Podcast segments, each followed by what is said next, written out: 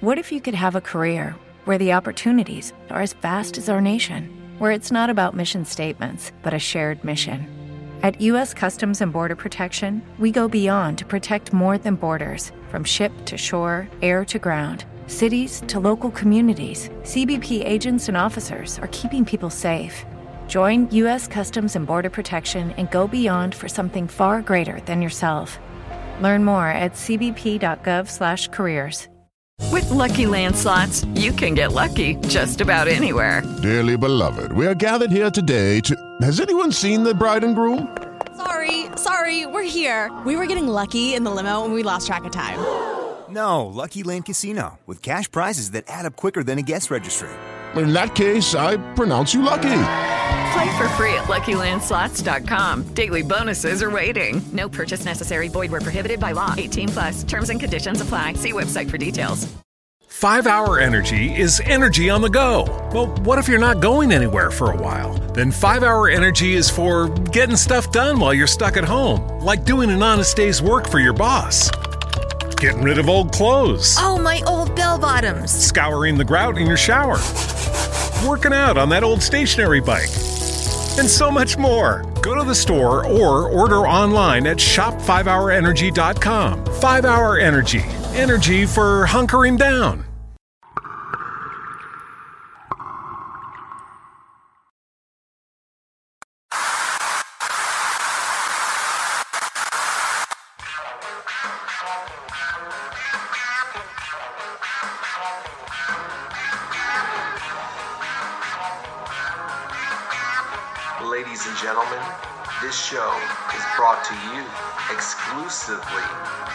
By the Reality Check Podcast Network.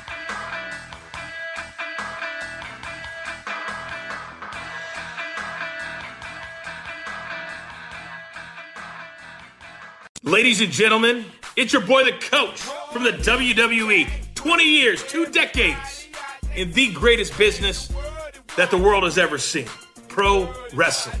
Now, there are very few wrestling podcasts out there that I like, but this one, this one I love. I love the name, I love the personalities, I love the content. The Rad Turtles Wrestling Podcast, that's where you're at right here on the Reality Check Podcast Network. Follow, subscribe. I do. Enjoy the show. I'm the coach. Till next time, roll it. Welcome, everybody, to the Rad Turtles Wrestling Podcast. A hard hitting, in depth, cutting edge look at today's product in the world of professional wrestling. Now, without further ado, here are your hosts Rad Rob, Rob Francois, and the real deal heel, Richie Reardon.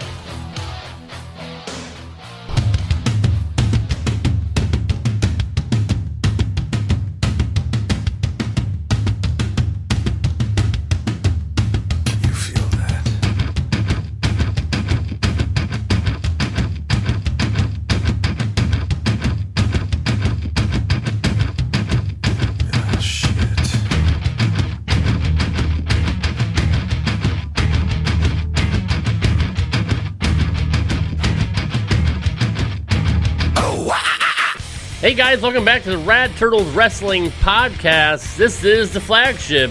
It is episode number 108. I am your host, Rad Rob, Rob Francois, flying solo this week. Uh, Mr. Richie Reardon uh, wasn't able to make it this morning. I uh, hope he's doing okay. Haven't been able to get a hold of him, uh, but I'm up against the time crunch here, so I had to get the show out and get it rolling. Uh, Mr. Wangland isn't answering his phone either. Uh, so hey, it's cool. We had Brad filling last week, but uh, yeah, uh, it's it's your old boy. It's your boy, Rad Rob. So this should be a quicker show, but there is quite a few things to talk about with everything that's going on in the wrestling, sports, and well, the world really. But let's start off the way we normally do. Here is what I thought about this week's SmackDown on Fox.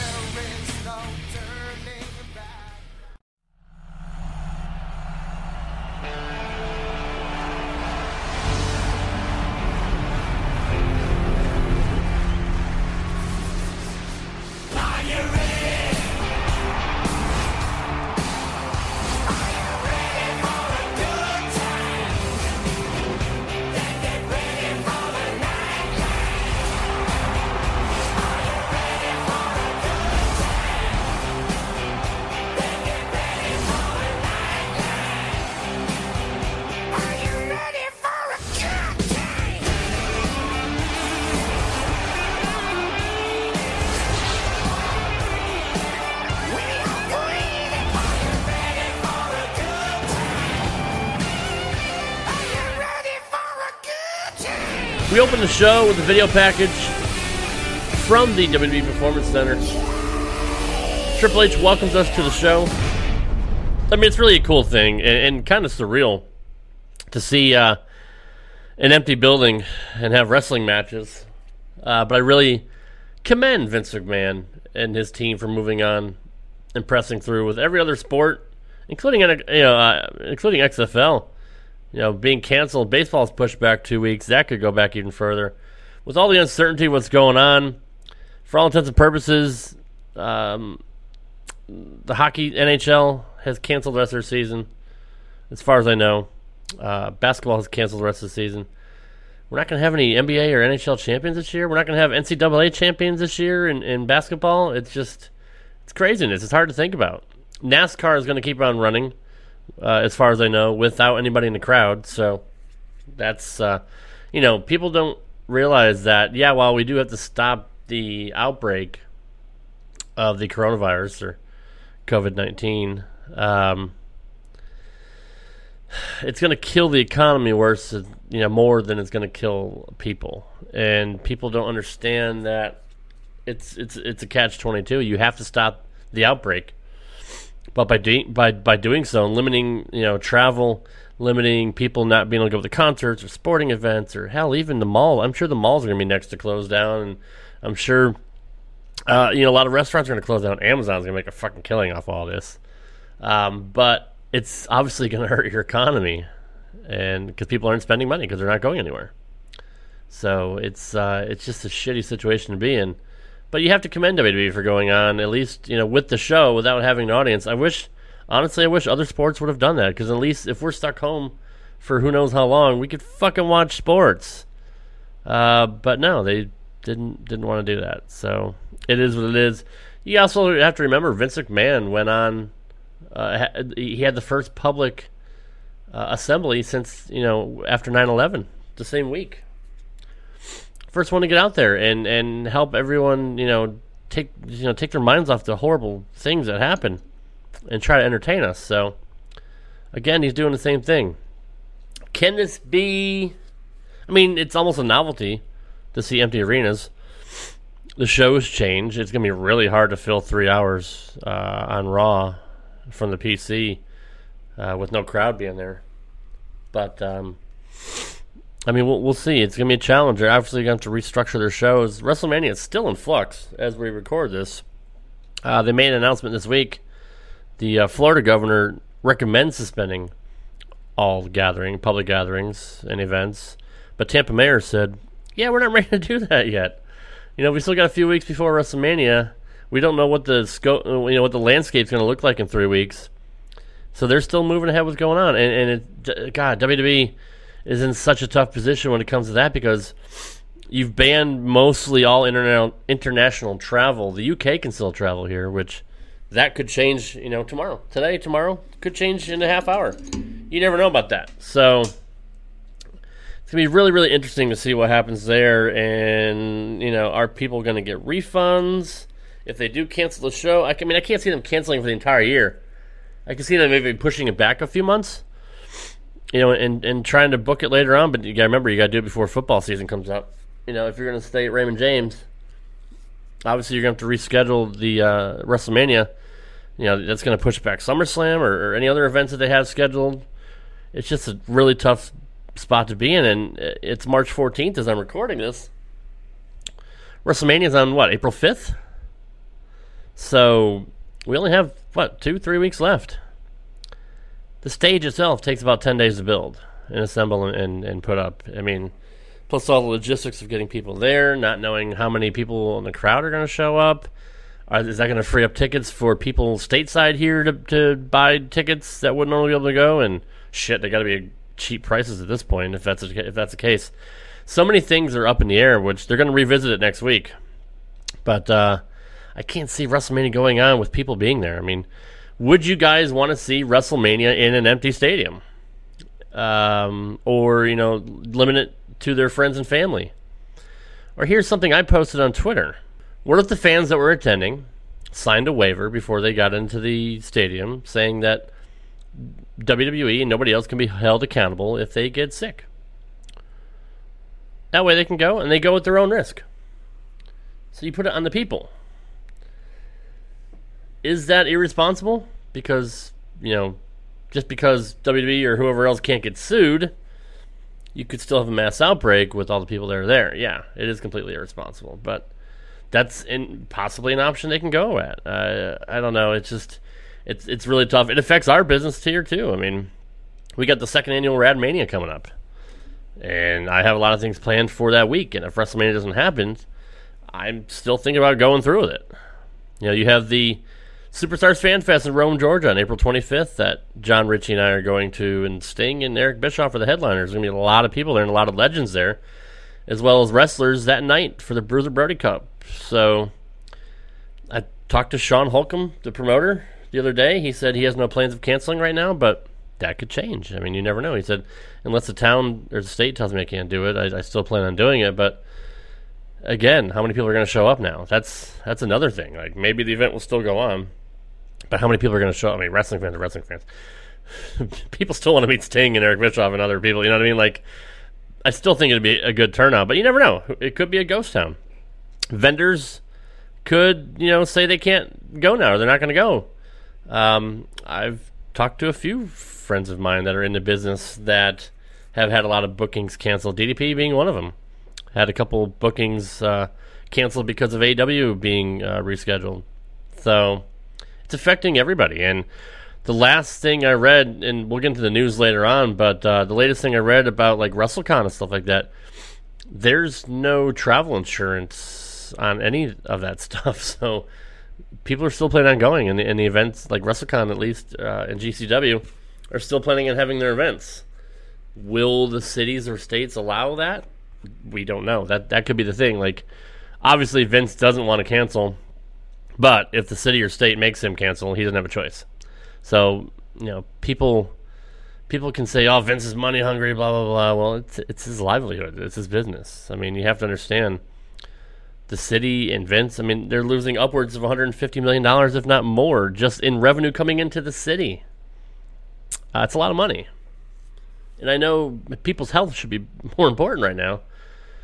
But you have to also think about the fact that businesses have to turn a profit. Um, it's it's just it's a shitty situation to be in. There's no right answer. Well, I mean, there is one right answer, and I, I suggested it. Take everybody and quarantine them all. None of us leave the house. Simple. That's how you stop the outbreak. Nobody leaves the house for at least two weeks to a month and it's gone. But you just you can't do that in today's society. People still have to work. People, I mean, schools are being canceled. A lot of parents can't afford daycare, and they still have to go to work, and they have nobody to watch their kids. It's I know this is a wrestling show, but I mean, this is obviously affecting everybody. I didn't really want to talk too much about it, but I mean, because I, I kind of want to entertain you guys and take your minds off of too. But it's it's a real thing that we're dealing with. It's hard not to talk about it. Uh, c- again, kudos to WWE for not even bringing up the word coronavirus or anything like that last night on the show. Uh, but I feel it's something that does need to be addressed and talked about. That so many things that we love are being taken away. You know, no basketball, no baseball right now, no foot, no. I mean, football. NFL hasn't pushed back the official start of their league date, which I believe is the twentieth or it's next week at some point, I think, or the week after. Um, but no basketball, no Major League Soccer, no hockey, um, baseball being pushed back, XFL being canceled, movie theaters closing, a lot of movies getting pushed back. Fast Nine, is it Fast Nine or Fast Ten? I think it's Fast Nine. Got pushed back to April of next year. It was supposed to release in April of this year. A year. They're pushing it back a freaking year, just because of uncertainty. Uh, Netflix is going to get a lot more subscriptions. Amazon, Hulu, HBO. Apple, all these different services, people are gonna be watching a lot more TV. I tell you that. And like I said, Amazon's gonna make a fucking killing off of this stuff if people aren't going anywhere. Um, and it's funny, like a lot of stuff is already out of stock. You can't even order toilet paper from Amazon for fuck's sake. Um, you know, I understand being locked up in your house for you know up to a month. We go through a lot of toilet paper here. People have been making a lot of jokes about it, like, ah, oh, coronavirus doesn't give you diarrhea or whatever. It's like our family, it's only three of us, but we we still go through a lot of toilet paper. and our and paper towels. So let's get back to wrestling. I'm sorry, I, I, didn't mean to go on that tangent. I mean, we're going to have to talk about a little bit later on because there's a lot of reschedulings going on. Uh, so we'll talk about the news. But man, I'm telling you, it's just it's a scary time to be in right now. But I'm trying not to panic, and I keep telling people don't panic. Like we'll get through this. As I take a sip of my orange juice, like that's to help, right? Um. So yeah, empty arena Gonna be weird. Raw's gonna be moving to the PC next week too, and for the foreseeable future. Uh, so these shows are gonna be quite interesting.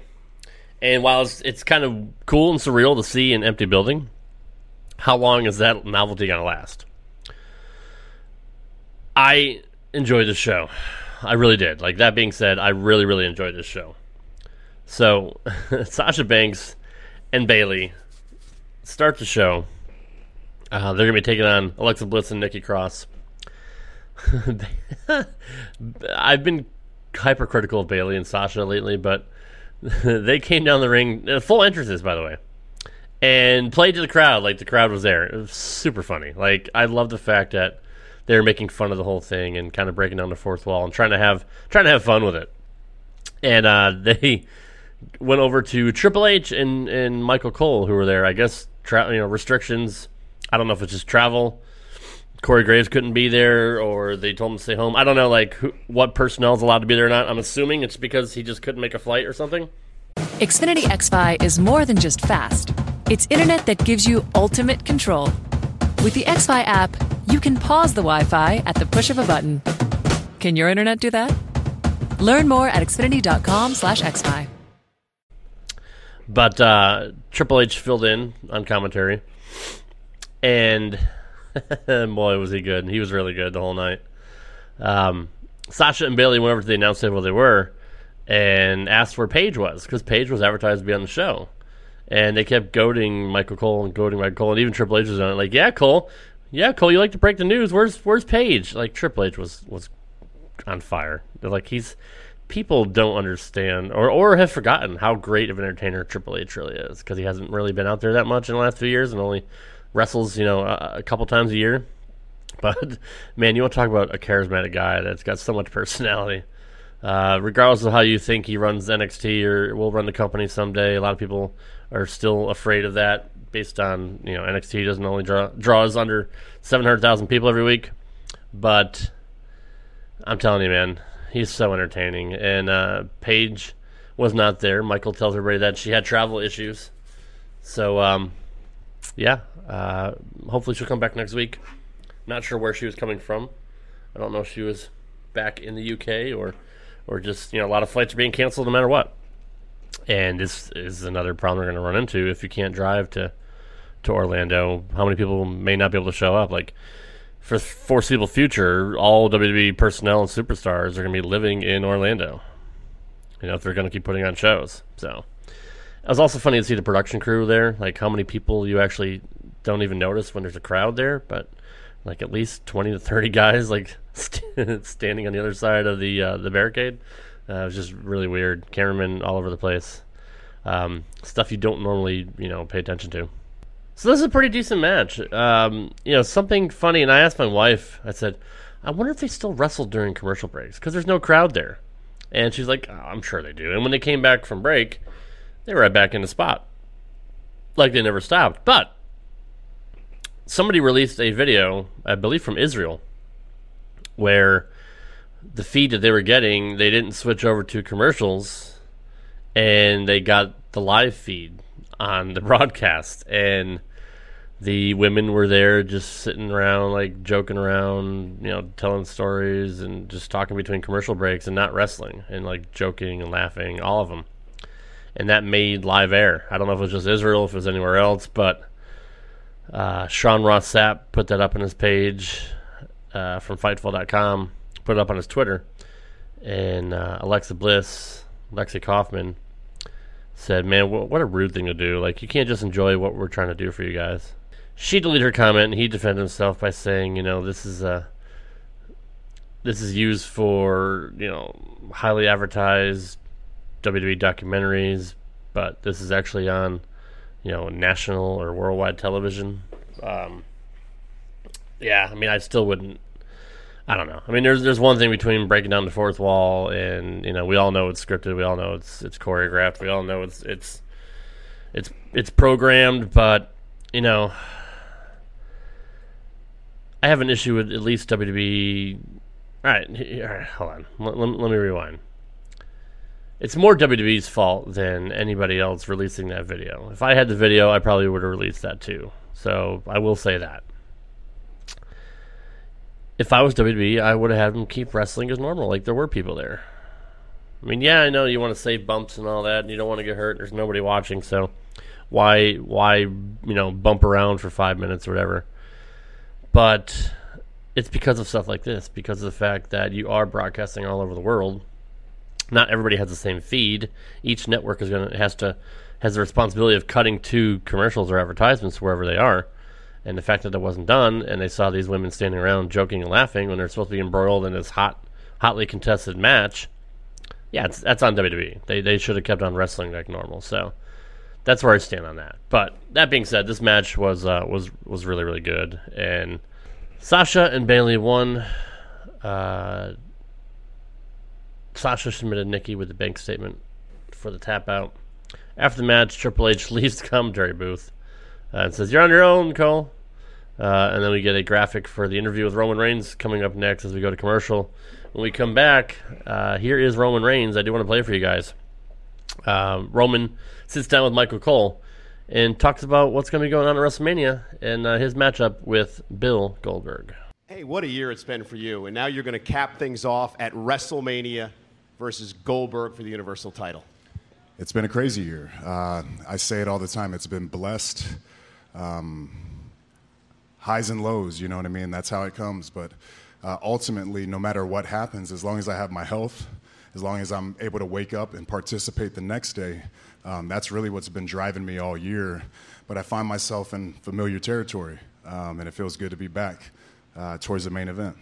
You know, a lot has happened um, over this past year, and there have been a lot of critics, um, not only on social media, but very vocal everywhere you go, that you, many believe, put yourself in the main event at WrestleMania, and they don't think you deserve it. Your reaction to that? I've been dealing with these critics my whole career. Um, let me counter it with a question. So, if I can main event Youngstown, Ohio, you know what I mean, in a small town in front of 5,000 people, if I can do that every single night of the full year, why shouldn't I main event the biggest show? Why shouldn't I be able to capitalize on all that hard work that I put in? Um, you know what I mean? Bringing, bringing attention, working hard for this company, busting my ass night in and night out. There, there's nobody here that has the level of commitment that I have. I, I, when it comes down to it, I literally came back as fast as I could in order to be able to do what I love. So now that I'm here, I'm not bowing down to anybody. I'm taking what's mine, and I've done everything to deserve what I get. You know, we're billing this match as spear versus spear. Roman versus Goldberg. Goldberg on our uh, digital morning show, The Bump, a couple of weeks ago, said that he is going to bulldoze you with his spear at WrestleMania. Would you like to comment on this? Goldberg went to Georgia, so I don't even know if he's smart enough to operate a bulldozer. You know what I'm saying? But seriously, though, um, I got a lot of respect for Goldberg. Like I said at the beginning of this, this business is about putting people in these, these chairs, filling these seats, and he's done that. He's been a great superstar over the course of his career. He's an icon. Um, but he's a part timer, man. And we just don't have time for that here. I'm a full time performer. I've dedicated my life to this craft every single day, 24 7, 365. This is all I think of. I'm I was bred from this, born from this. I've eaten from the WWE table my entire life. I've been groomed since I was just a little boy. He doesn't know what he's in for. This ain't about one move. I have mastered the nuances of performance. I've busted my ass week in and week out, and the experience shows it. So when it comes uh, to the main event of WrestleMania, I'm going to whoop Goldberg's ass. I'm taking back my Universal Championship, and I'm going to set this place right. Pretty good promo by Roman. I really enjoyed it. Like Roman does a really good job when he's not heavily scripted, and I'm telling you, like this week in the PC has been a blessing because like even Charlotte's promos were good on NXT, uh, which which says a lot. But I like Roman here. You know, Roman talked about the highs and lows that he's had, but you know, no matter what, it's almost like he pretty much admitted he's the new John Cena. Like he lives, eats, breathes, loves this business. It's everything he does, 365, you know, 24 7, 365. Uh, he even came back, you know, as fast as he could from cancer because he loves doing this. This is all he wants to do. He was bred for this from a, you know, since he was a kid. It's just a great, great interview. And, uh, man, uh, you guys don't think him and Goldberg's gonna be a good match? If it happens, you're crazy. Uh, it probably won't be a long match. I don't see it going over 10, 15 minutes. Uh, but I will say this, man, it's going to be a spectacle. It's going to be spear against spear. It's going to be it's still kind of a dream match, to be quite honest. It's a match we didn't ever think we would ever see. So I'm I'm looking forward to it. I really am. We go backstage to Sami Zayn, Cesaro, and Shinsuke, who've been informed they've been bumped from an interview. Uh, so they interview Jeff Hardy. He says that he's glad to be back. He's healthy. He's happy. He's hungry. Uh, did lots of soul searching while he was gone. And then Baron Corbin comes up and interrupts him and, and mocks him while calling his uh, his sobriety into question. I've seen a lot of people take exception with that online, uh, especially Justin Credible, who obviously has had his own issues with substance abuse and still, I mean, it's a lifelong battle. You never get over it. And he thought that was pretty distasteful, and a lot of people agree. But that's that's Vince McMahon's mo. I mean, he did the whole Hawk being an alcoholic thing. You know, when when Hawk was still around, and and you know, ultimately that pretty much killed him because it killed his heart. But uh, you know, Jake the Snake, he did the same thing. He had Jerry Lawler pour, well, what they said was Jack Daniels down his throat when he was in his first stint, you know, with, with rehab back in the, the mid 90s. So it's a Vince McMahon thing. Um, I didn't really think much of it when I saw it, but you know, if you really think about it, yeah, it's it's kind of a dick thing to do. But um, Jeff says, "Well, you know what? I heard you got a match tonight, or, or, or I have." Jeff says, "You know what? I have a match tonight." And Corbin's like, "Yeah, against who?" And he's like, "It's against you." And Corbin's like, "Ah, oh, shit, man! Like, uh, you know, like had to look in his face, like, oh, I'm sitting here talking shit about you, but I, I, didn't know I had to fight you tonight." So he's like, "Damn it, that was bad timing." So, uh, and then you hear the strum of the guitar, and Elias shows up, and Corbin. I love the way he's old. And Corbin's like, "Man, what do you want?" He's like, "You know, after, you know, I, I didn't forget about, you know, what you said to me last week."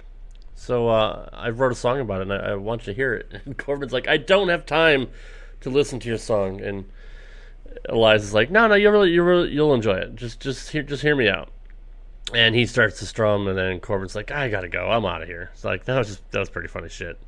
Um, we then get a graphic for the SmackDown Tag Team Championship match in the Elimination Chamber this past weekend, which kind of the way they phrased it and the way they showed it was like we're gonna have an elimination chamber match at the PC. Like that's a lot of people took it that way, and I'm like, did you see a cage hanging from? Can you couldn't even fit that cage inside that arena? But uh, they were gonna show the actual match from the elimination chamber to fill time because obviously this is people. A lot of people couldn't show up. They had limited crew. Uh, this is a last minute thing to put on a show, almost like what happened in November when people got stuck in Saudi.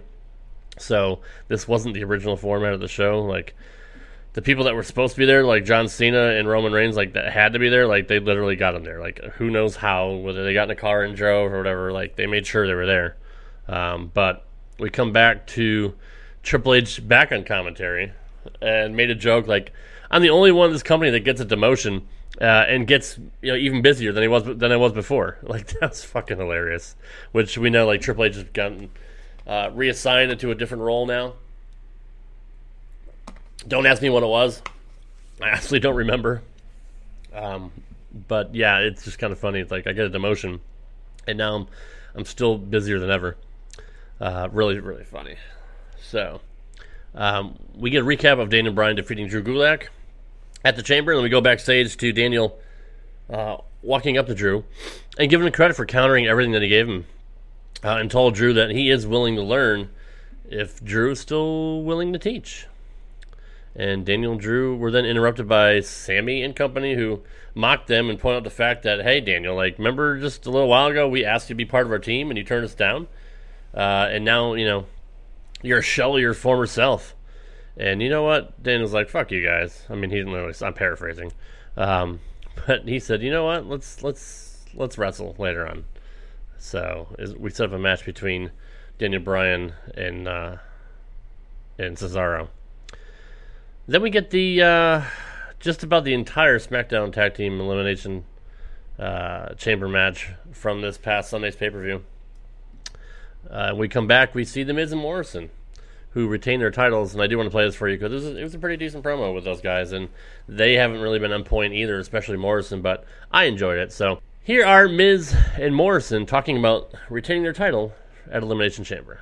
You all thought putting 10 superstars, that's five tag teams, inside an elimination chamber in our first title defense would hold us back. Let me explain to all of you. The first time Miz and Morrison ever stepped foot inside a WWE ring as a tag team in our very first match, we won championships. And 13 years later, we are still winning championships.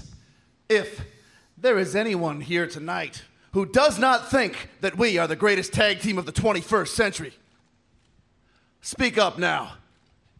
If there is anyone here that does not think I am the greatest wrestling technician that this business has ever seen, speak now. If there's anybody here that does not think that uh, my film Boone the Bounty Hunter is the greatest cinematic achievement of our generation, speak up now. Well, my movies, The Marine 3, 4, 5, and 6, were critically acclaimed. Not to mention, there is Oscar buzz about my new feature, The Main Event, coming soon to Netflix. Now that the main event was a kids' movie. And. Fair enough. See, there will be no booing. There will be tonight no you suck You suck. I couldn't possibly suck. I'm not from Orlando. Oh!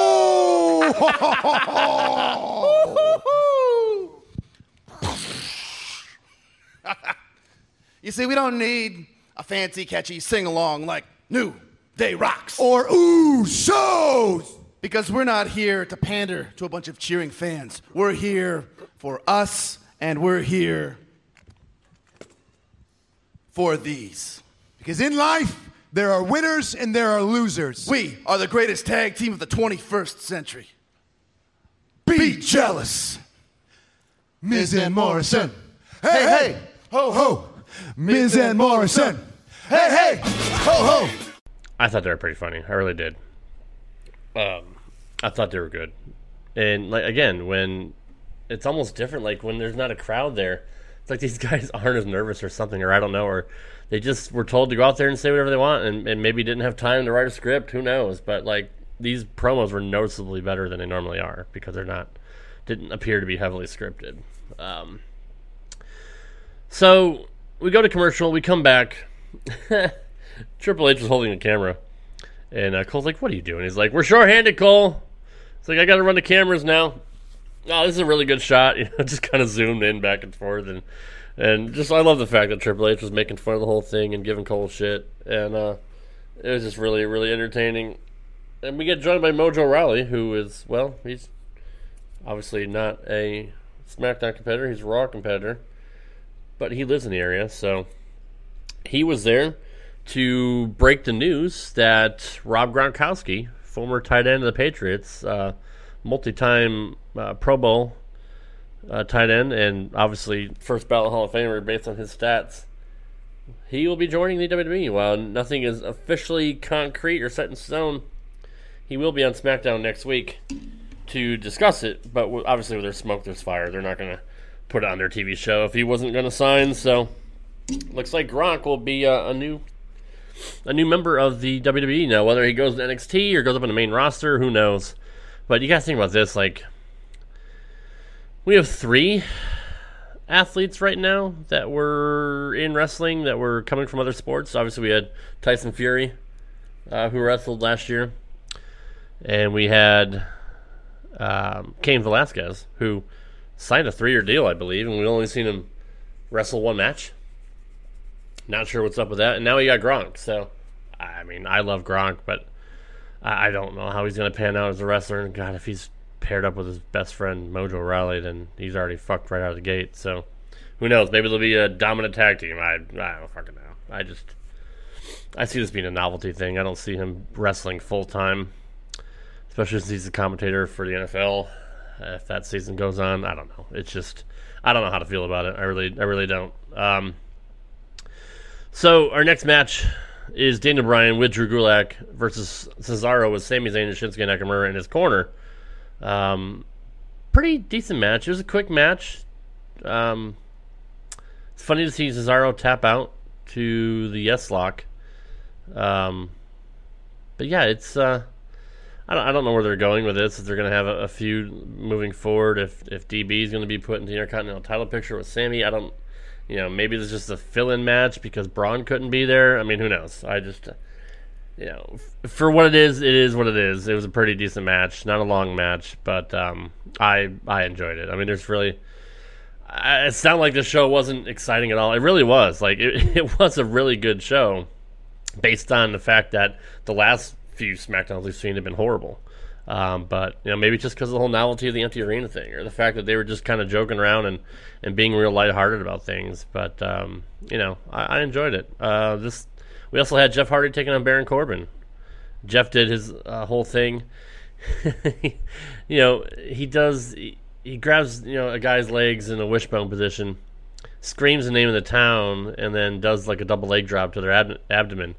Uh, that's fine when the crowd is there, but there's nobody there, and he screams Orlando, and I'm like, oh Jesus Christ! And he's like got up on the turnbuckles before the match started and did the whole like arms out pose, like he's looking at the crowd, but. It's like he acted like the crowd was still there, and Triple H even made a joke about it. Um, like, good to see Jeff getting all his stuff in when there's nobody here to see it. So, or something like that. It was it was it was pretty entertaining. Uh, that Triple H made fun of that, but um, Jeff beat Baron with the Swanton bomb. Now. Um, he hit a twist of fate, which Michael Cole, I guess, I thought he had screwed up, but I think, uh, I think this is where they're going. They called it a twist of fury. So I'm wondering. Well, obviously, Matt Hardy's gone. Like that should be like a key right there. Like he's a Hardy boy. He's been using that move for years as well as his brother. If they can't call it a twist of fate, that's probably because Matt copyrighted a twist of fate, and they're not allowed to use it. So now it's called the twist of fury. Now, it was either that or maybe it was Jeff's idea to change the name of the move because it's his version of it. I don't know. Maybe I'm just reading too much into it or speculating, but uh, Twist of Fury into the Swanton Bomb for the pin and the win. Uh, when we come back, we get Triple H addressing the audience, uh, saying that um, he's proud of everybody that, that put the show on.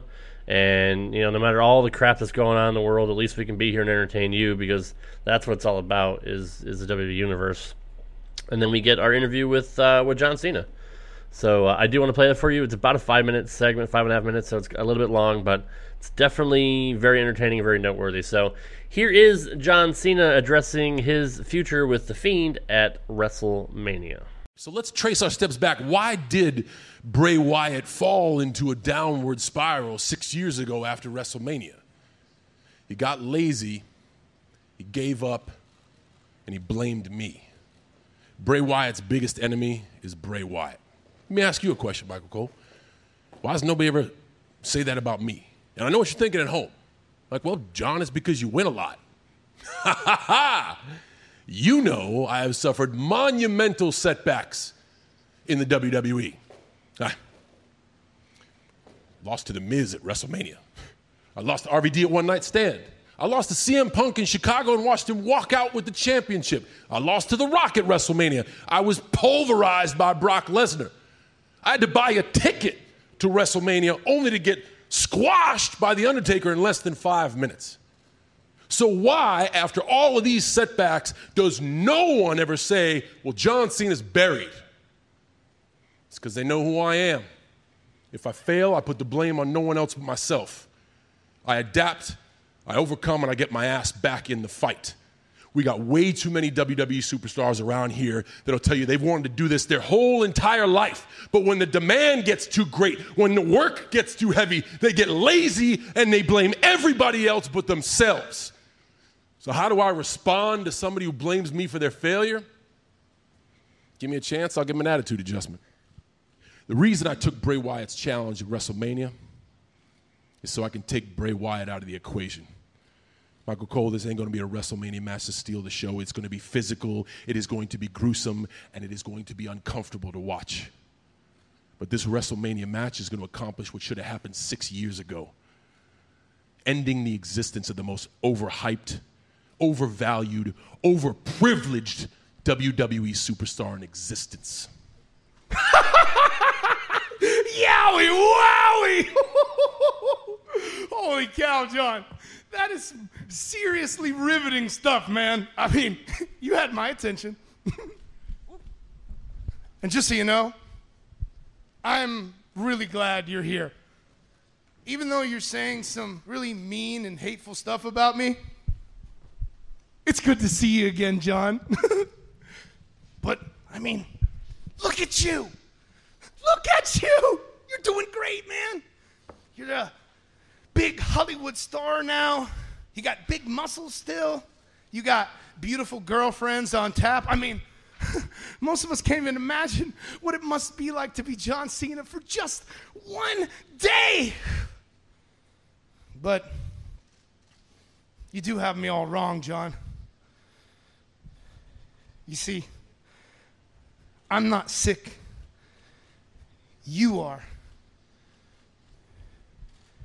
I know why you came here, John.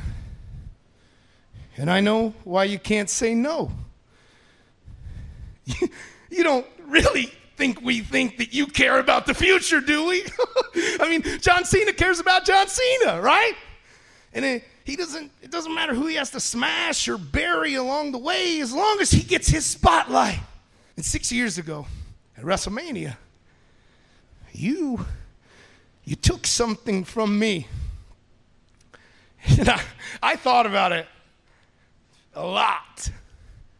Matter of fact, I thought about it so much that I wanted to take my hands and push them into my skull and smash my brain into a million pieces just so that I could have five seconds of peace without the voices talking to me. But the voices, they never stopped. And then something magical happened. One day I, I stopped fighting the voices and I started listening to them. and they took my crooked little world and they turned it into a majestic funhouse. you broke me, John. But the fiend, he put me back together. And at WrestleMania, it's going to be a slaughter. You just don't know it yet. Let me in, John.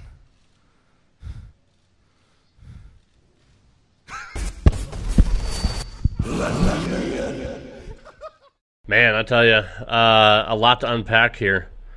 Um, you know, John's saying that plenty of people have told him that he's the reason for their failure you know, he's pretty much said like, you know, take a number, right? like all these people that claim that I buried them, which who knows? I mean, maybe there's truth to that. Maybe he's just making light of it. But you know, he said, you know, Bray is blaming him for the downward spiral that he went on when he beat him at WrestleMania six years ago, and really he blames them Bray getting lazy and giving up on himself. He, he blamed Bray for that, not you know, obviously not taking anything, you know, not taking any onus on himself.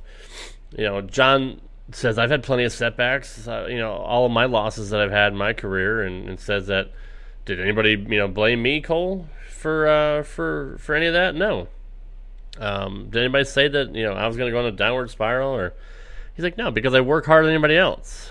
So uh, it's, I mean, it's true. Like he's, you know, people want to want to cry and bitch, you know, and blame other people for you know not getting over. Or he even mentioned the word being buried, like which was weird for him to say that, uh, to use a wrestling term like that, you know, a kayfabe term, term so to speak. Uh, and said, "You can't blame me for being buried. You just need to suck it up and fucking deal with it, pretty much." And honestly, you know, when I heard that, I thought of Ricochet. Ricochet and you know like the revival and guys like that, but Ricochet recently has been very vocal about the fact that he wants to go back to NXT because he's not being treated right and all that. And you know, was, he came back a few days later and said, "Oh, I'm you know I'm happy to be working WWE, and it's the best job in the world, and blah blah blah. And like the fact that I get to go out there and entertain you, no matter if I win or lose, is the best part of all. Like that's, I tweeted back. I'm like, this tweet has been paid for by World Wrestling Entertainment, uh, because obviously he was instructed to do that. Um, so yeah, like Ricochet, man, don't fucking blame yourself. But or don't blame WWE or anybody else. How about the fact that you can't cut a decent promo and you can't fucking get over, man? I've been saying this for I don't know how many months now. Uh, God, man, stop blaming everybody else for you not getting over to the level that you think you should be at. You know, you can be a great athlete and all that, but if you can't cut a promo, if we can't get invested in you as a character, why the hell do we care? You know, it's not just about being a fantastic athlete and put on five star matches. It's just not. We need more than that. Uh, so he's one dimensional. So, you know, pretty much John was talking about guys like that, you know, that just want to talk and bitch and and and put on somebody else instead of taking responsibility on themselves. So uh, I I, I kind of like that from John. It's kind of a Hollywood dickish kind of attitude almost, and, and like I've been here. What I mean, he's got. A, he's, I mean, he does have a point. He's been there for what, fifteen years or so. I mean, he's he's earned it. He was the he's was the top guy, and still could be the guy if he you know if he still wanted to do it all the time. But uh, that's going to come into play later on too. Like he gave The Rock so much shit when they had their year long feud about The Rock being gone and not being full time and leaving WWE and going to Hollywood and all that. And John, here we are, like five years later, six years later, however long it's been. And John just did the same fucking thing, man. You want to talk about hypocritical? That they really could play on that if they want to make John a heel and just have him kind of be the the Rock Hollywood Dick kind of heel. Uh, but I don't I don't know if they're going to go that way. Uh, but, but he said, you know, he, he wasn't lying when he said last week that WWE shouldn't be worried about him or they, they should be invested in the future. Guys like Drew McIntyre and Velveteen Dream and a few other guys. And he said Bray shouldn't be part of that. Bray is has been here a while and he keeps getting chance after chance after chance to be a top guy and he he called him like the most overvalued like overrated wrestler and like something like that in the company i'm like wow that's to piss a lot of people off because there's a lot of Fiend fans. But uh, there's also, I mean, there's some truth to that too. Like, there's a lot of people that are kind of souring on the Fiend as well. So I, I, don't, I don't know.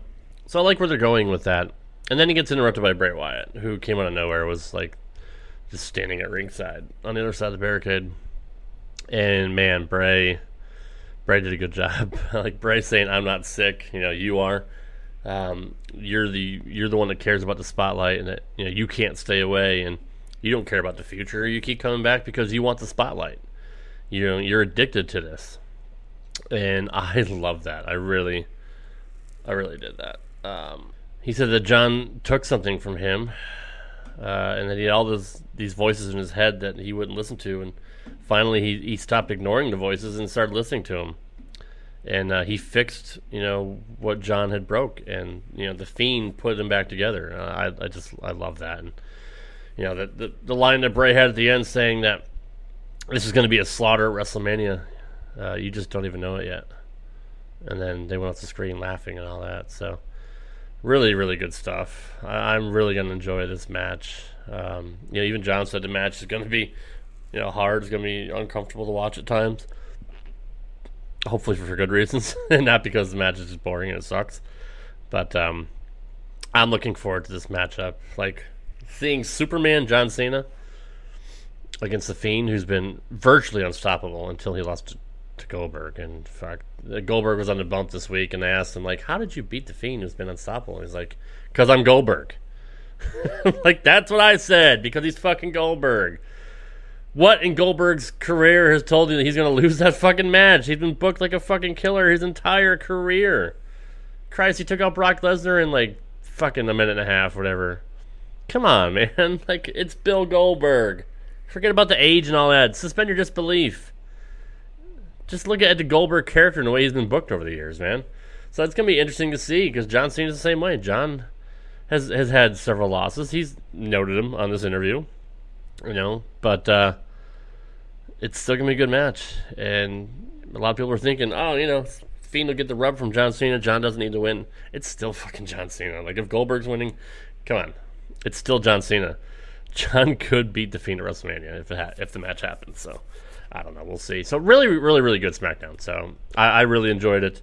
so different seeing an empty arena. I love the fact that Cole and, and Triple H were great together and just kind of picking on each other and making fun of each other. And um, it was just a really, really fun show. Now, is Raw going to be as fun? Who knows? I mean, fuck. They had to fill in part of it with a, you know, a 15 minute segment with the Elimination Chamber tag team match. Um, what are they going to do to fill three hours on Raw? I don't know. Stone Cold's going to be on Raw? Like they're still advertising 316 day? Can you imagine Stone Cold in the PC with nobody there? Like, I'm hoping they bring in some local fans, maybe, or at least friends and family, or somebody in the company. Like, you know, pull back the curtain. If you guys don't know, back in the day, uh, with primetime wrestling, used to be on every Monday night on USA before Raw started, uh, before Raw replaced it, actually. Uh, it used to be in studio with Gorilla Monsoon and Bobby Heenan, just the two of them sitting at a desk, you know, talking about match, you know, syndicated matches and stuff from house shows and all that. Then it moved to a studio audience. And the studio audience weren't fans. It was friends and family and the people that worked there. Literally, they brought in people that worked for WWF and their family, and they filled the audience. You know, maybe 100 people, if that. That's what they could do here. You know, I think you can only fit a couple hundred people there in that, that arena. You know, that, that, that small area there. It's even smaller in Full Sail, I believe, just that ring area. So, at least have somebody there. I don't know if people can get behind no audiences for the next month. I'm just not sure. But can you imagine Stone Cold Steve Austin cutting a promo in front of nobody? Obviously, there's no what chance. It looked pretty stupid if he had a beer bash or started drinking beers by himself. Um, it'll probably be a sit down interview with, with two chairs in the ring like they did you know, with with Roman Reigns, with Miz and Morrison, and all that, and John Cena. Probably not going to be the promo that Stone Cold was going to do originally, because obviously he feeds off the crowd. That's the whole Steve Austin experience of him doing the BMF walk and the fucking the pop as soon as the glass breaks. There's not going to be a pop. This will be the first Stone Cold glass break without a pop. It's going to be really surreal. So I, I don't know how this is going to go. It's it's obviously not going to be as fun and entertaining as it normally would be when there's a whole crowd there uh, and him feeding off the crowd and doing the whole what thing. And hell, a lot of his promos are based on the what chant now. I mean, it's just it is what it is. And then having him drinking beers uh, after the promo, it's just it's going to be strange. It really is. It really throws a uh, a, a monkey wrench in the whole plan. So uh, we'll see. We'll see about Raw coming up. So, Five Hour Energy is energy on the go. Well, what if you're not going anywhere for a while? Then Five Hour Energy is for getting stuff done while you're stuck at home, like doing an honest day's work for your boss, getting rid of old clothes, Oh, my old bell bottoms. scouring the grout in your shower, working out on that old stationary bike, and so much more. Go to the store or order online at shop5hourenergy.com. 5 Hour Energy. Energy for hunkering down. that is Friday Night SmackDown. Again, uh, really enjoyable show based on what it was. So we'll see what happens on Monday. So let's get into the uh, current news with the RTW news desk.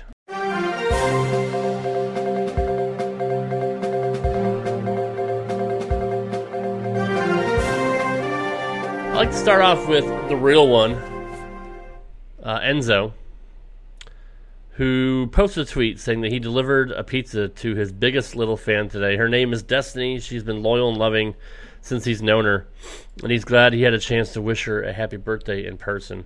Really, really cool tweet. Like, I thought this was fantastic, and I don't know if the girl's uh, special needs or mentally challenged, um, but man, such a cool thing for a guy like him to do that and made her world. Like she didn't even expect it. Like obviously her mom knew he was coming because he like walked in the front door and all that. But ah, I'm just watching her again right now. Like she, her eyes lit up. She he was so so happy to see him. Um, she is in a wheelchair. She might be handicapped of some sort, but uh, I'm telling you, man, like this was such a cool moment. I wish, I wish more wrestler. I, I mean, and they do. They probably do. We just don't see it. Um, I, I just it was so cool. There was an asshole on Twitter that I blocked that I used to follow. Um, and I actually want to point this guy out. I, I'm not going to pull any bullshit here. Uh, I'm going to call this guy out for one of the sickest tweets I've seen. Uh, he tweeted back to this video to Enzo saying, It's cool, just don't rape her like you did that one chick a couple years back, and you know that shit costs you your job. This is a fucking handicapped girl. Like in like in underage girl uh, for all intents and purposes, she looks like she's under 18, but Jesus Christ, man, it's a handicapped girl. He's delivering her fucking pizza. She obviously, she's obviously special needs and handicapped, and this made her whole fucking world. And you're gonna tweet that out? That don't rape this little fucking girl, you stupid son of a bitch. His name is at Albert nine four seven two zero seven seven one.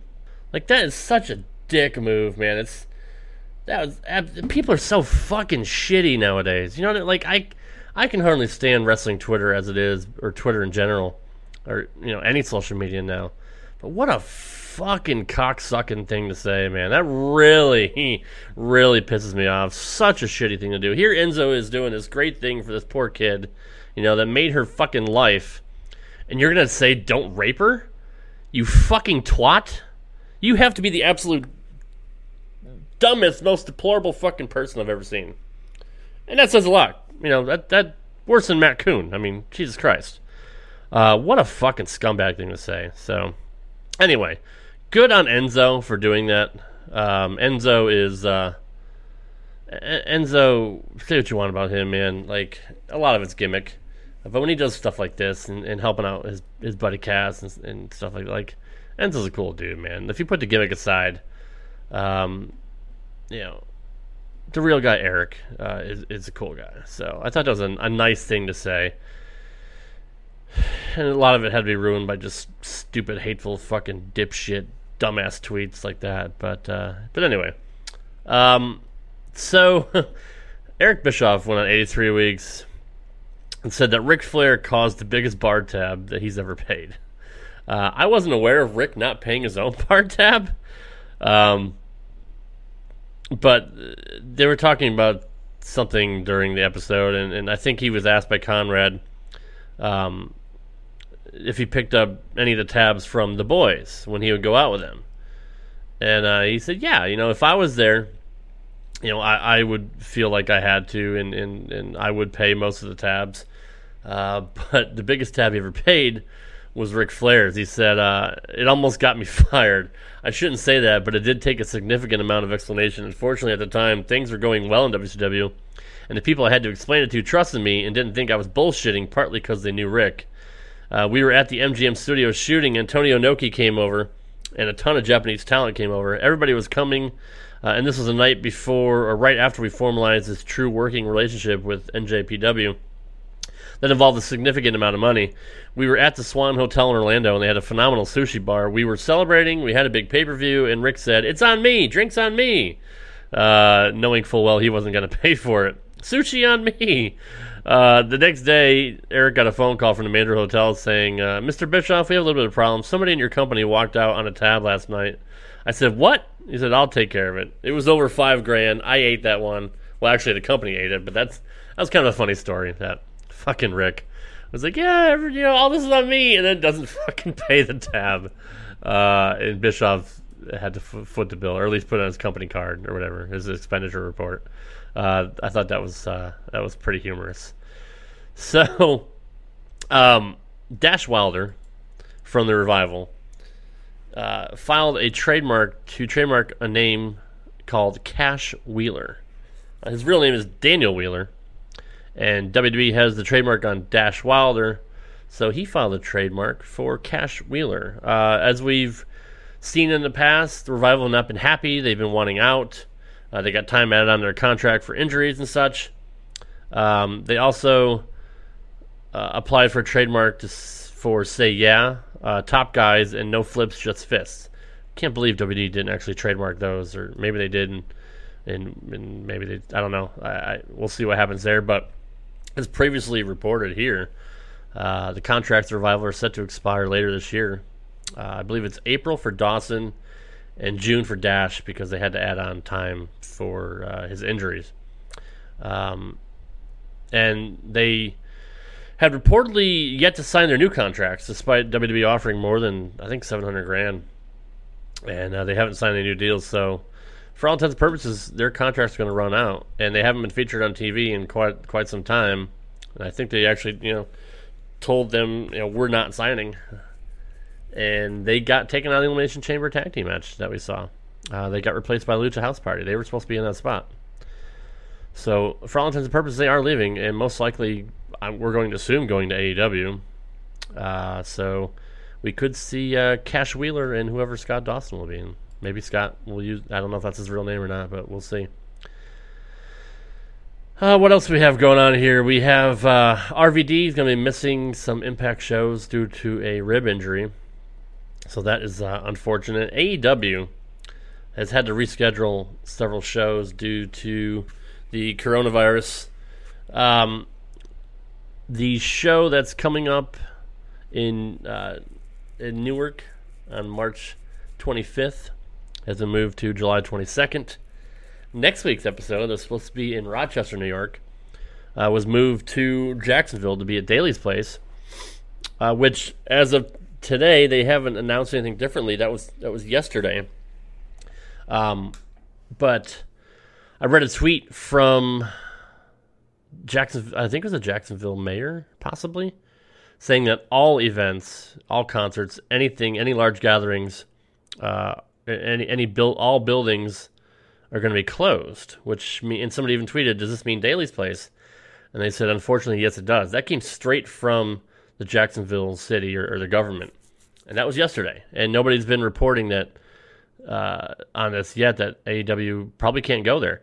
Now they were saying that they were going to Daly's place with a restricted access by audience, which means probably just friends and family. But reading this tweet yesterday from the city, uh, Daly's place will be closed. So I don't know what AEW is going to do next week. I had tweeted out, you know, maybe DDP should open up the DDP Yoga Performance Center in Smyrna, Georgia, which is where they film a lot of AEW's videos and is the the kayfabe headquarters for for AEW. Um, they have a world class production facility there. Put a ring in the main studio there where they where they do their uh, their workouts because they're probably gonna. As far as I know, I, I haven't read any announcements yet, but I'm assuming they're gonna suspend their daily workouts that people come in and do DDPY with them uh, because of the outbreak. I'm not saying that's for sure. I'll get clarification on that. I'm I'm assuming. I'm not saying that's that's the case, but um, yeah, just have Dynamite from the DDP Yoga Performance Center. That'd be a cool thing to do. I mean, WWE did it in their empty arena. That could be a place for AEW to ride out the storm. Uh, so we'll see what happens there. But uh, they announced two more precautionary measures. Uh, the April 1st show in Milwaukee will be relocated. Um, and I don't think they said where or it's been moved to October 28th, but they haven't they haven't said where the relocation is going to be because really they don't know. right now everything's up in air. They don't know where they can go to. You know, which is why WWE is fortunate to have their their PC there because even Full Sail closed down, so they couldn't they couldn't even broadcast NXT there. So they had to go to you know stay in their own building. Uh, St. Louis on April 8th will also be re- relocated. They don't know where yet, but that's been moved to October 7th. So AEW is scrambling right now. There's a pretty big possibility they may not be on TV for the foreseeable future, and that is that's going to crush them because I mean NXT will obviously still be going on, um, but AEW needs a building to broadcast from without anybody people without any people there. So, I think my my idea is a great one. Just go to the DDP Yoga Performance Center and just hold your matches there. Um, as I said, Raw will be moving to the Performance Center with, with no live audience. Uh, let me run down. I had a couple more things here. Bayley. Oh, Jesus Christ. So, Bayley came out uh, and did an interview with Justin Barrasso with Sports Illustrated saying that uh, there needs to be a story behind a singles match with Sasha Banks at WrestleMania. This is where I call bullshit. Like, I know it's predetermined. I know it's scripted. I know it's all programmed. Blah, blah. We know that. But I don't want, you know, one of your top stars, your women's champion, coming out and saying that if I were put in a position to wrestle Sasha, it would have to be, you know, a, a good story. Don't talk about that publicly. Like, come on. Come on. There's got to be at least a little modicum of, of kayfabe left. I mean, she's she said if if we were put in that position, there's no way we would let that slip through our fingers. I do believe one day we'll get the opportunity someday to have a match at WrestleMania. It would be pretty crazy to have a one-on-one match at WrestleMania, but you need story behind it. I would also love to include all the women on SmackDown. It's kind of hard to say. I want to involve everyone, so bring them all to me. I'll defend against all of them. Uh, I love this, and I work really hard to push myself. But without Sasha, if I didn't have her, I wouldn't know which direction to push myself. Sometimes she definitely keeps my head straight. If I believe in something, she's always supporting me. She's helped me. She's helped make me into what I am today, which is great. But don't talk about a fucking possible match you're gonna have at WrestleMania. And we're supposed to believe that these two best friends fucking are all of a sudden gonna hate each other and have a match at WrestleMania. Like, don't fucking talk about that publicly. I I can't stand shit like that. I'm old school. Um, I know it's fucking fixed, man, but I still want to have a little bit of fucking suspension of disbelief. I don't want me you talking about having a match with your best friend, how cool that would be. You know, when on TV you're gonna hate each other, and it's not gonna be believable because we know in real life you're best friends because he just fucking came out and said it in a goddamn interview in Sports Illustrated. Jesus Christ, man, this stuff like that just really fucking irks me, man. I'm telling you. Um, as I said earlier, GCW, Game Changer Wrestling, and WrestleCon don't have cancellation insurance on their events. So right now, they're they're still planning on going on. Um, it's uh, it's it's crazy. Um, GCW promoter Brett Lauderdale and WrestleCon promoter Michael Bochicchio are kind of screwed right now. They they don't have cancellation insurance, and they've rented the venues, and they can't get their money back. And if they got to refund all the ticket sales and all that, like they're going to go into debt. Um, Bochicchio, the, the promoter of uh, of WrestleCon, told Vice that um, I'm not kidding. If this is a full cancellation, I'll likely sell my house. You can put it on the record. It's it's true. Uh, it's just it sucks, man. They they it's just it's it's affecting so many people. It's affecting our company and many many companies like airlines laying off people. You know how many more restaurants or stores are going to close down our own company has made you know management take pay cuts and um, you know certain employees have to take mandatory unpaid days off. If you can work from home, you know work from home. They're putting in a game plan for that. You know we're a worldwide company. We have logistics offices all around the world. Uh, it affects everybody. And being, you know, in the transportation logistics industry, you got drivers going from all around the place, you know, coming into contact with who knows, and you know they don't even want drivers in the office, um, because you don't know who they come into contact with. It's just it affects everybody, literally everybody right now. So you know, right now GCW and and uh, WrestleCon are planning on going on unless Tampa tells them they can't do it. So we'll keep following that and keep monitoring that. But this is a real thing. I mean, this is this changes minute by minute. You never know what's going to happen. A lot of people are going to lose a lot of their money, and possibly their businesses because of this. So, I will say there's one funny thing from all this, and that's Hangman Page. Uh, I loved the statement that he put out. He put out an official statement. It, it looks like a like an actual drafted, you know, letterhead. Um, he has his, his logo on it, Hangman Adam Page. it's so funny. Um, he uh, he uh, tweeted out this this written statement, official statement from Hangman Page Inc. or whatever. Says amid the current rapidly evolving COVID nineteen situation, Hangman Adam Page wishes to inform you that he will be taking necessary precautions to ensure his continued health and safety, as well as the health and safety of his fans across the globe. In addition to the suggestions and mandates from health organizations and government officials, Hangman Adam Page has committed to the following actions. Hangman Adam Page will, for the time being, no longer be able to accept beer from any fans should they be in attendance in events. I mean, obviously, that's a fucking good idea to begin with. It's kind of disgusting to be drinking other people's beers to begin with, but Adam will now be traveling with his own beverages to consume and looks forward to instances of conveniently appearing unopened beverages. Hangman Adam Page will now be exclusively drinking whiskey in hopes that the higher alcohol content will help stave off the potential infection. In future wrestling exhibitions, Hangman Adam Page will be avoiding applying any wrestling holds that create close contact with opponents' faces. This includes maneuvers like the belly to belly suplex, the mandible claw, and the thing he did that time where Frankie Kazarian spit on him and then he licked it up and spit it back on him in an act of defiance. That is hilarious.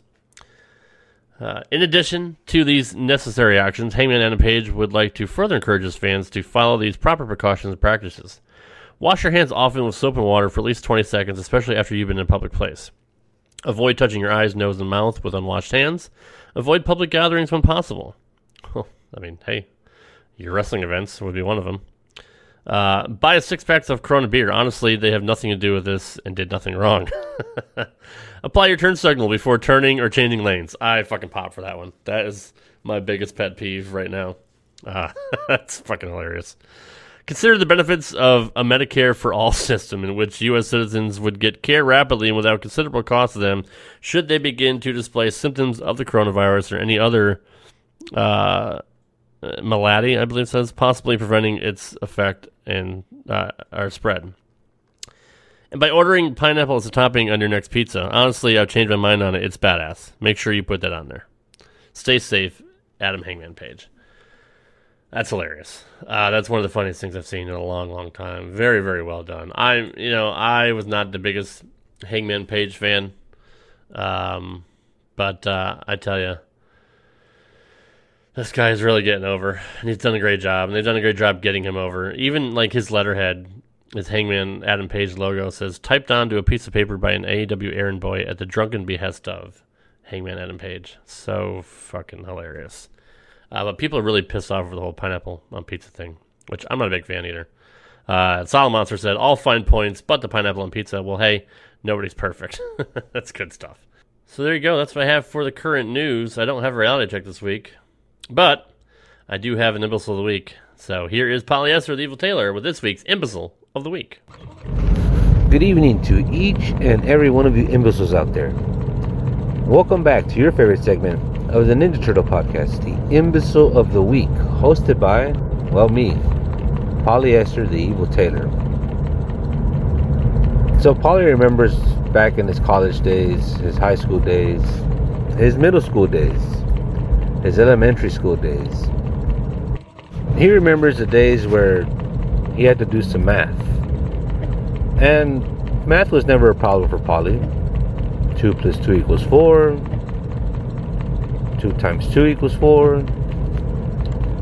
2 divided by 2 is 1. See, Polly is great at mathematics. And it's probably Polly's favorite subject because the answer is always definite. There's no in between the lines here. It's, it's, it's the answer is always exact. Some people who claim to be smart can't do basic math. I think it was last week.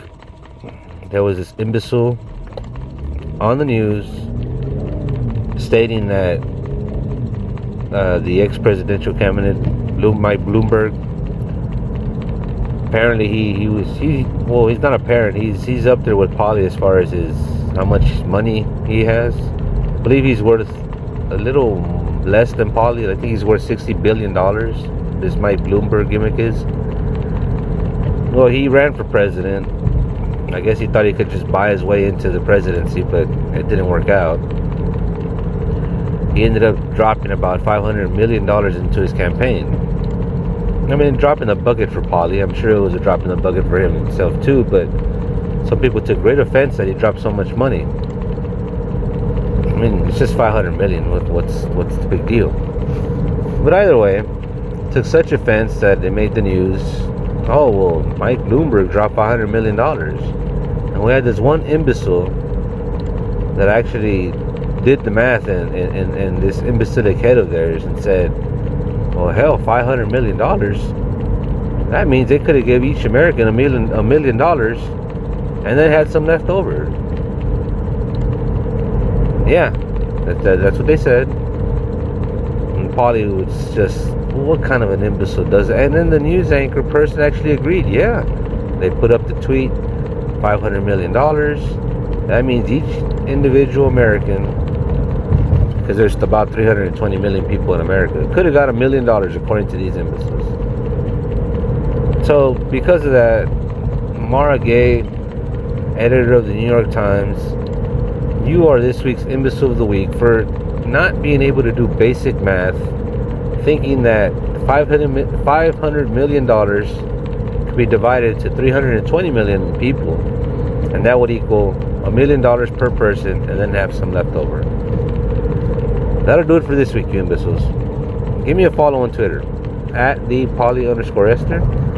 That's at the poly underscore Esther on Twitter. And tune in again next week. Who knows? Maybe you'll be the imbecile of the week. I'm glad Polly can do basic math. I mean, he proved that. You know, one plus one, two plus two, two minus one, whatever. Uh, blaming the uh, New York, the editor of the New York Times. That's that's for not being able to do basic math. That's that's pretty funny. Um, so yeah, that's all I got to say about that. Sorry, Polly. Uh, you really need to start bringing the heat, man. Uh, you, you kind of lost your luster, brother. This isn't the Polly that I signed up here, you know, over a year ago. So you need to start bringing the heat. Um, but yeah, that's all I got. A short show, but uh, you know, I'm here solo, and uh, you know, other than the news of what's going on, I mean, a lot of current news and stuff like that. But SmackDown was a short show. I don't have anybody here to bounce ideas off of, so sorry if this is a, a shorter show. Hope, I mean, maybe it's an easier show to listen to. Hopefully, the show didn't suck. Um, I'm not used to doing it by myself. Pause. Uh, you guys, if you're gamers, you'll understand that reference. Um, but hey, it is what it is. I still hope you enjoyed this show. Uh, you can follow me on Twitter at RadRobGaming. Check me out on Twitch, twitch.tv slash RadRobGaming, streaming every Tuesday night at 7 p.m. Central and every Sunday afternoon around 2 or 3. And check out my YouTube gaming channel. It's RadRob Gaming. If you want to follow the show, it is at RadTurtlesPOD. Send us an email, radturtleswrestling at gmail.com. Twitch.tv slash radturtleswrestling if you want to join us after every WWE pay-per-view or NXT takeover, which, who knows, may not even happen in April. Uh, what else we got going on here? RadTurtlesWrestling.gmail.com. Did I mention that? Uh, our Facebook page, Facebook.com slash RadTurtlesWrestling. Our Pro Wrestling Tees page is Pro Wrestling Tees slash Rad Turtles Wrestling. Check out our website for the Reality Check Podcast Network. It is rcpodnetwork.com. Richie's not here, but if you want to follow him on Twitter, it is at III underscore Reardon, R E A R D O N. Uh, give him a follow. Give him a tweet. Hope he's doing okay. I haven't heard from him. It's been a couple hours, so hopefully he didn't have any setbacks from his health scare last weekend, or hopefully he's just sleeping it off because uh, the poor guy is still in a little bit of rough shape. So uh, still be pulling for Richie to, to get back to full health. So there you go, guys. Uh, John and I will be back on Tuesday night for our Monday Night Raw review show. Until then, guys, thanks for listening. Thank you for all your support, and we'll catch you on the next one. Take care, guys. Thanks again for listening to the flagship episode of the Rad Turtles Wrestling Podcast. Once again, you can email us, radturtleswrestling at gmail.com, and we will read your email on the air. Thanks again for listening. We appreciate all your support. You've been listening to the Rad Turtles Wrestling Podcast only here on the Reality Check Podcast Network. Five Hour Energy is energy on the go. Well, what if you're not going anywhere for a while? Then Five Hour Energy is for getting stuff done while you're stuck at home, like doing an honest day's work for your boss, getting rid of old clothes, Oh, my old bell bottoms. scouring the grout in your shower, working out on that old stationary bike, and so much more. Go to the store or order online at shop5hourenergy.com. 5 Hour Energy. Energy for hunkering down. What's going on? You have John Wangland, one of the hosts of Wrestling with Reality. Check out our shows this week on Wrestling with Reality. We have some great shows. We have our MMA show. We look at is Khabib Nurmagomedov versus George St. Pierre a reality? Why Jon Jones is such a disgrace to the UFC? We also have on WCW Monday Nitro Watch Along, and we take a look back at Triple H in his 25 year career in the WWE. So check out Wrestling with Reality on all major podcast outlets. Hey everyone, this is Sharon Waxman. I'm the founder and the editor in chief of The Wrap, the premier news source for daily coverage of the entertainment industry. I'm also your host of this new podcast, The Wrap Up. a show that gives you an insider's look at the top stories in Hollywood. Each week, we'll bring you the latest news on the business of movies, TV, streaming, and tech. So be sure to subscribe on Apple, Spotify, or wherever you get your podcasts, and we'll see you each week on The Wrap Up. Hello, it is Ryan, and I was on a flight the other day playing one of my favorite social spin slot games on chumbacasino.com. I looked over the person sitting next to me, and you know what they were doing? They were also playing Chumba Casino. Coincidence? I think not. Everybody's loving having fun with it. Chumba Casino is home to hundreds of casino style games that you can play for free anytime, anywhere, even at 30,000 feet. So sign up now at chumbacasino.com to claim your free welcome bonus. That's chumbacasino.com and live the Chumba life. No purchase necessary. Group. Void prohibited by law. See terms and conditions. 18 plus.